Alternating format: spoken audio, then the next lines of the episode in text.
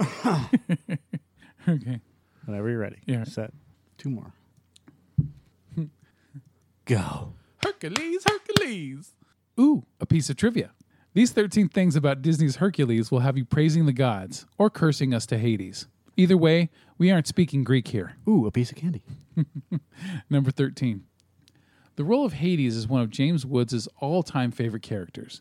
So much so, anytime Disney needs him to reprise the character for any cartoon show and video game, such as Hercules, the series, or Kingdom Hearts, he has agreed to do so.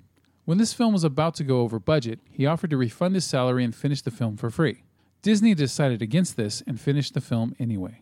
Number 12. Hades was scripted as a slow, menacing character until James Woods took the role and impressed the crew with his rapid-fire style. Even after the script was rewritten, Woods ad-libbed many lines. Number 11.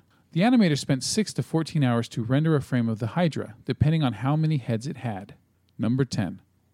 The Spice Girls were originally approached to portray the Muses following an invitation to sing one of the songs, but declined the offer due to scheduling conflicts. Number 9. Early into production, the filmmakers decided the Hydra would ultimately have 30 heads, by which the animators created one master head, and the computer could multiply the heads to their desired scale.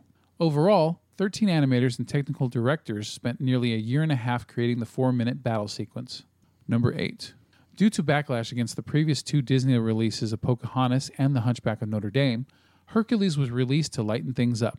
The major criticisms of the two films were that they were too dark and dealt with serious issues that Disney shouldn't use in their animated films. Number 7.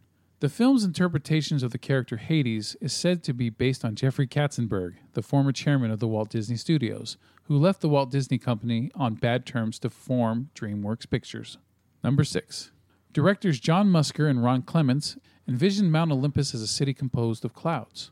In order for the animators to achieve the director's vision, the painted backgrounds of clouds and cloud-like imagery were blended with hand-drawn effects animation to create a morphing technique that were used for baby Hercules' cradle and Zeus' reclining chair. Number 5. A sequel is planned starring the children of Hercules and Meg, which was scrapped along with many other sequels after John Lasseter became CEO of both Disney and Pixar. Number 4. Scar makes a cameo in this film as a pelt. This could be a built-in joke from The Lion King, as Zazu joked Scar would make a good throw rug. And every time he got dirty, you could take him out and beat him. Number 3. The promotional ads featured Hades saying, "Two thumbs way, way up." Film critics Roger Ebert and Gene Siskel complained, pointing out that "two thumbs up" is a phrase uniquely invented and trademarked by them, and the use of it in promotional ads implied that the film had received two thumbs up when only Ebert gave it a favorable review. Ebert thought the ad was misleading and unfair and asked that the line be removed from the ads, while Siskel quipped that they ought to make it two thumbs down. Number 2.